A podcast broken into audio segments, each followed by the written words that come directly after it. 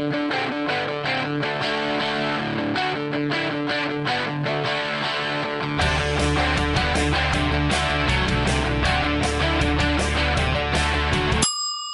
to Stand to Reason's, hashtag STRask podcast with Amy Hall and Greg Koukl. Famous Amos. hey, Greg. Hey.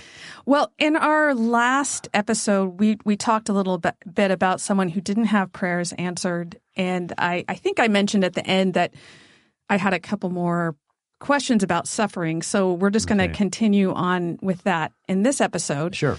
And the first one comes from Tim Voigt. There are many verses in Psalms which promise protection and rescue by God for righteous people. How would Christians under persecution, such as those in Rome, understand verses like Psalm 34, 19, and 20? Uh, let me read that uh, verse just so we, we have a launching pad. Many are the afflictions of the righteous, got that, but the Lord delivers him out of them all. He keeps all his bones not one of them is broken. Now, that last verse, verse 20, is one that's applied to Jesus. Um, but uh, I I actually read the Psalms every night before I go to bed. I read a psalm or two if it's short. It's part of my evening uh, vespers of sorts, I guess you could say. Um, and I, I have been alerted to a lot of these kinds of verses that, taken in a kind of wooden literalism, just aren't true it's clear, you know, he heals all your diseases. It's Psalm 91. You know, uh, nothing will come near your your tent. Um, you know, and and I I sometimes will write in pencil next to the psalm the passage. I'll say, "Really?" like it's not my experience. So I here's my the way I resolve this. I I have to remind myself the genre of what I'm reading which is uh, wisdom literature. Here's poems, and, and Psalms and Proverbs and Ecclesiastes and Song of Solomon uh, and Job. These are all considered wisdom literature. That's the category. And so, what we're not going to get out of this genre, especially the wisdom literature that's literature that's poetic, we're, we're not going to get kind of a literality out of it. We, it, it's not telling us truths or making promises characteristically that are just straightforward. We live from the text.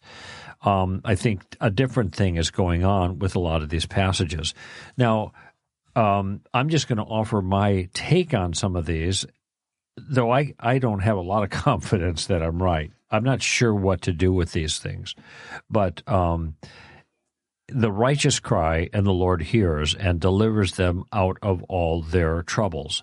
I think what it's pointing to is a trend that God is a deliverer who listens to those who care about him, that are in, in, for lack of a better word, relationship with him, are living uprightly before him.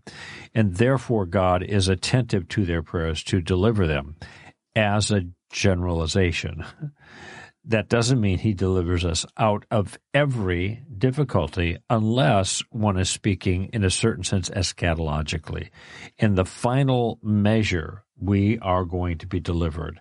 The um, wicked are not so, and we see that kind of characterization often in the Psalms, um, even in Psalm one. You know, the wicked are not so. Uh, like the stability that the the righteous uh, is characterized by the wicked is instability and judgment instead of blessing. And so I think these are meant to be understood as poetic generalizations that uh, God is a, pre- a very present help in time of trouble, and the ultimate end of the righteous is going to be glory in a certain sense. just speaking very generally because I that's what I think is going on in these passages.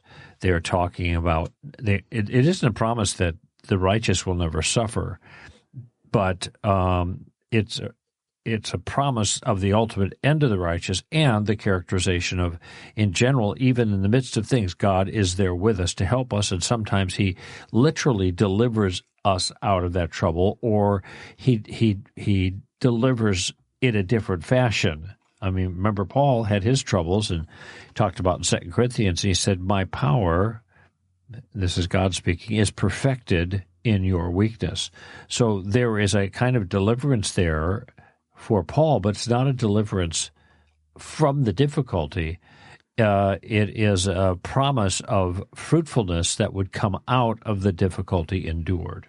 Okay, so what this puts all of us in is at a very unique and a special place. We are not bereft of a of a of a savior, of a rescuer, of a helper, or someone that doesn't listen. We have we, we are we are in his hands and whatever happens to us happens in light of the fact or the context of that we are in his care and ultimately there will be a final deliverance where none of these difficulties of life will be able to assail us. So that's kind of the way I take these verses, but I'm, I'm not dogmatic about that. I'm just not sure. I'm trying to maintain the integrity of the of the the the passage and the revelation, but trying to understand it in a way that's not woodenly literal, because a woodenly literal characterization of those passages just is not true. It's just obvious, and even Jesus mentioned that in this world you will have tribulation. Which, by the way, I'm sorry to jump in again, but but be of good cheer. I've overcome the world. It's that combination of things that I think may be in play here. Well, you say you weren't sure about your answer, but I think that was a great answer, Greg. Those two things one, it reveals the heart of God, mm-hmm. that He's a rescuer, a deliverer. He cares about oppression, He cares about our suffering. And He's a God who heals and delivers, and He's a God of life, not of death. Mm-hmm. All those things we learn about what He cares about. So that's the first thing you said. And then the second thing you said was it points toward an eschatological ending which I was going to remark on uh, because when Tim asked the question, how would Christians under persecution understand verses like this verse? What came to mind for me were a couple verses by Paul where he talks about being rescued, but he's talking about it eschatologically. So, Second Timothy 4:18 he says, "The Lord will rescue me from every evil deed and will bring me safely to his heavenly kingdom." To him be the glory forever and ever. Mm-hmm. So the rescue is bringing him safely to the heavenly kingdom. Yeah, yeah. It doesn't mean he won't suffer any evil along the way. And then again in Philippians 1 18 through 21, he says, I know this will turn out for my deliverance through your prayers and the provision of the Spirit of Jesus Christ, according to my earnest expect- expectation and hope, that I will not be put to shame in anything, but that with all boldness, Christ will even now, as always, be exalted in my body whether by life or by mm-hmm. death. Mm-hmm. For to me to live is Christ and to die is gain. Mm-hmm. So his deliverance is being faithful through the suffering so that Christ is exalted whether he lives or dies. Mm-hmm. So he's not equating deliverance with life. He's equating it with the eschatological the, the, the ending where he is glorifying God no matter what happens and he's staying faithful. Mm-hmm. And so you actually see this very thing at the end of Psalm 34, if you read on a couple more verses, um, it ends with this uh, in verse 22 The Lord redeems the soul of his servants, and none of those who take refuge in him will be condemned. Mm. So he talks about the wicked being condemned, and then he mm-hmm. says, but you will not be condemned and your souls will be redeemed. Mm-hmm. So even in this in this uh, psalm, he's talking about ultimate he hmm. he ends with the ultimate: they will be redeemed, and your souls will be saved. That's uh, that's what you get when you practice never read a Bible verse, right? You right. keep moving, and then what follows oftentimes uh, illuminates what came before. Yeah. All right. So this next question, there might not be anything to add to what we've already said, but it, it's asking it a little bit differently. So this one comes from Brooke S. When Jesus speaks of wars and persecution to happen, how can he say? Some of you will they will put to death, and but not a hair of your head will perish. Luke 21, 16 through 19. Is this a contradiction? Well, it's only a contradiction if the if the if the language is not equivocal. And when I say equivocal, I mean uh, that means the language can mean a number of different things. Univocal, one voice, the language means one thing, and there's no other variation. Given the context, you have a univocal meaning of that word. Um, it, it points to one particular aspect of it. Equivocal is when you have these words that are similar, but they're ref- or even the same, and they are actually referring to two different things. Okay, so uh, they're being used in two different ways, and uh, if if we take that, um, not one head will perish, one hair their head will perish, to take to mean um, that they will never suffer in this life or they won't die in this life as a result of their conviction, uh, then you do have a contradiction. If what he means there is perishing ultimately, even though there's the suffering, we still will attain to glory, um, then there's no contradiction. So I, I think think of Second Corinthians four often because there Paul says momentary light affliction is producing for us an eternal weight of glory. Now, clearly the affliction is in this life and the glory is in the next life. That's where we get our payoff. Paul says in Romans 8 that he does not count the sufferings in this life to be any comparison to the glory that is to be revealed. Okay, so he's looking again eschatologically, the end things, the final disposition of things. We have a we have a temporary circumstance of hardship and difficulty, but the ultimate thing that God brings us to through that and out of that eventually is our resurrection and then the eternal state. So, uh, which is so great that the difficulties we face in this life uh, will seem modest by comparison. Ironically, um, the same thing is true for the non-believer because they will perish and be ushered into a, a painful judgment that that by comparison the difficulties of their life will seem modest compared to the punishment that they'll receive. Um, Jesus talked about wailing and gnashing of teeth. He's using these figures of speech speech to describe the the measure of the agony of those who experience God's judgment. So, um, yeah, I think that's the way this is working here. The same concept, just a little uh, different application. One thing we know is if Luke is going to write one sentence after the other, he's probably not contradicting yes, himself. Right. They're right next to each other. So there has to be some way this has to work together. And I think mm-hmm. you're exactly right about how this works. One theme you'll see a lot in Jesus, but also it turns up pretty heavily in First Peter, right. is the idea that it is you don't want to be on the good side of man and the bad side of God. Right. So you will suffer at the hands of men, but ultimately you will have glory with God. Mm-hmm. So I think that's exactly what's happening here. They will put you to death you will suffer at their hands, but not a hair of your head will perish. Mm-hmm. So it's better ultimately to suffer at the hands of men for doing what's right than to be under God's judgment and be against God. Which is exactly what happened to Jesus. And Jesus is used by Peter as an example for us. Just as Christ suffered in the flesh, arm yourselves for the same purpose. And uh, so, I mean, that's right from First Peter whole book has so much to do with suffering, but it's meant to encourage and build up. Um, in chapter five, he talks about uh, the the the devil prowling like a roaring lion, seeking someone to devour, to devour. But resist them, he says, firm in your faith, knowing that the same experiences of suffering are happening to your brethren who are in the world. And after you've suffered for a little while, then God will deliver you. And so we have the same sequence there. This is par for the course. You're not alone in this. We have an enemy, and there's going to be a battle. But one day you stand firm, be strong, and one day there will be a final deliverance from that. And that seems eschatological mm-hmm. to me mm-hmm. as well. We're going to switch gears right now and go to a question from Jacob about the Bible. A coworker of mine says that the Bible has been added to throughout the years during history, and I'm wondering if there are any specific pieces of evidence that say otherwise that have been found in history that contradict this statement.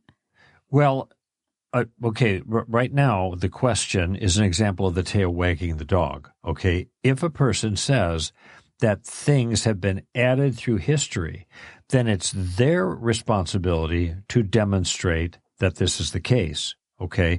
Um, the person who makes the claim bears the burden. The person who makes the controversial claim is responsible for given reasons why I think it's so. It is not the Christian's job in this case to assume the burden of disproof, as it were. And it seems to me that's the way the question is worded. Do we have any statements to the contrary that I can point out in history? Well, it's going to be very hard to find, I think, statements which say nothing has been added to the canon, right? Especially since the process of, of formulating canon, final, finalizing the canon, excuse me, um, is uh, took a period of time, a couple hundred years. Now that doesn't mean that Christians for two hundred years didn't know which books were authoritative. It just means that gathering kind of an announcement of the list of those authoritative books, because there were a couple of them, two or three of them that were uncertain. Um, their length was you know, first, second John, third John. They were really small, and they didn't seem to have a lot to contribute to the canon, and some others. But in any event, um, so the goal here, though, the, I should say, the onus is upon the detractor to say books have been added. So this is where immediately when you read that, Amy, I thought of the tactical question. Uh, what do you mean by that? And how did you come to that conclusion? So, what do you mean the books are added? Okay, and so he, we, he, actually just says the Bible has been added to. So I, I, okay. I would assume not just books, but yeah, portions part, of yeah, it portions, have been added yeah. to it. Okay, so what, what what are they talking about when you say? Do they mean whole books are added? Do they mean that little parts are put into the book? Do they mean certain things are taken out of the books? Um, or any individual writing, an epistle, or something like that. And once you're clear on exactly what they're getting at, how do you know that? Now, the way to know if something's been added, and by the way, there have been some things that are added, uh, we know that because there's a way we can assess that. And that is, we have early manuscripts that don't have this rendering, and we have later manuscripts that do have this rendering. Now, there's only two places I can think of in given the, the, the, whole issue of textual criticism, which is what we're talking about here, two places where there's uh, anything like a large amount of information that seems to have been added that were not reflected in the earliest manuscripts. Okay. Um, and those are the woman caught in adultery that we find at the end of chapter 6, the beginning of chapter 7 in John. And in different manuscripts, that actually shows up in different places. It conventionally, we've adopted this uh, this characterization of John, and so all our Bibles have it in John. But there'll be a marginal reference that says this this event was not found in the earliest manuscripts. That looks like it's been added in. Okay, but when something like that has been added in, it's really obvious because we have earlier manuscripts that don't include it, and all of a sudden it shows up later. Okay, well, that's an obvious indication of added in but it's also obvious that it's been added in, and we can marginalize that section in a in a margin quote or reference to point out. Now, this wasn't in earliest manuscripts, and I'm co- pretty convinced. I am convinced that the woman caught in adultery is not canonical.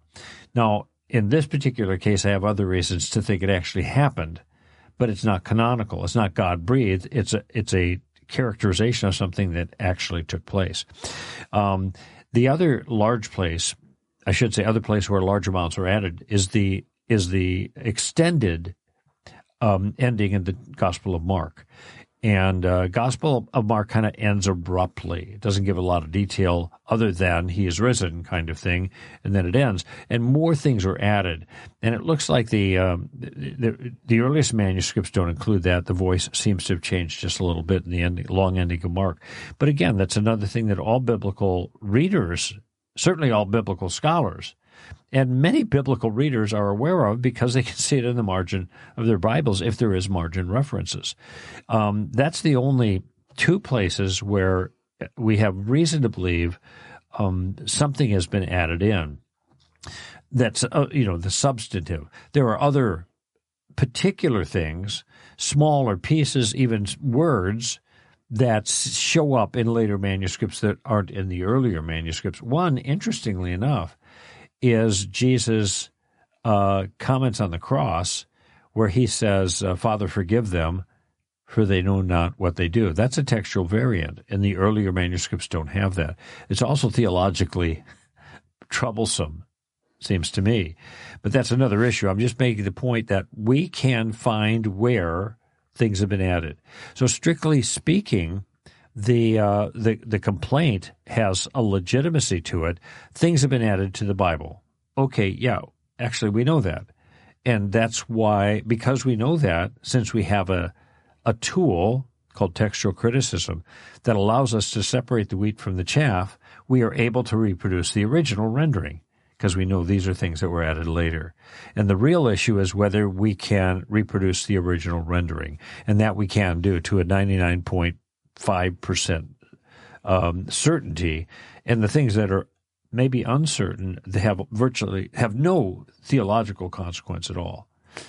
I, I don't think people understand how the Bible is transmitted or how textual criticism works or anything like that because it's very easy for him to prove what he's saying. All yeah. he needs to do is go look, you know, go go to Ireland, look at Paul's letters from 200 AD and What do they do in Ireland? Uh, they're at what are they doing there? They have a whole set of his letters. Oh, I didn't know that. Okay, from from uh, 200 AD. I know British Museum or the British Library. They they have a lot of stuff, and also you know we have uh, at least uh, at the in, right here in the Huntington Library. I think they have a whole bunch of the photographs of all that material. But you're saying go back to the earlier. Yeah, just go back, take a look, see if there's anything different from those letters then yeah. to now. Yeah. And that's all you have to do. So you can just ask them, well, what what did you have in mind that's not in the earlier manuscripts and right. just point that out to me. I think people just have this vague idea that over time things were added, we have no idea what's been added, but we have so many manuscripts that are so old that that's just it's not plausible. Right. But again, people just don't understand. So I think if you can just explain how this works, I think that will help. Sure. And and but the first two questions are really important to push the burden back on them. If they say it's been added to, what do you mean it's been added to? Tell me specifically what that looked like. Okay. And a lot of times they'll come up with the Council of Nicaea, blah, blah, blah. Well, the Council of Nicaea had nothing at all to do with the canon of Scripture. Okay. Um, it was completely unrelated, although this is a myth that a lot of people hang on to because they it, it circulates around the internet. Um, and uh, so, so, and I, I, was, I think I was going to make a second point, but now it, it uh, you know, it escapes me. But I think we already said the important thing. Sorry. Okay. All right. Well, thank you for your question, Jacob and Brooke and Tim. We really appreciate hearing from you. If you have a question for us, you can send it on Twitter with the hashtag STRask, or you can go to our website at str.org and just look for our hashtag STRask page, and you'll find a link there where you can send us your question. We look forward to hearing from you. This is Amy Hall and Greg Koukl for Stand to Reason.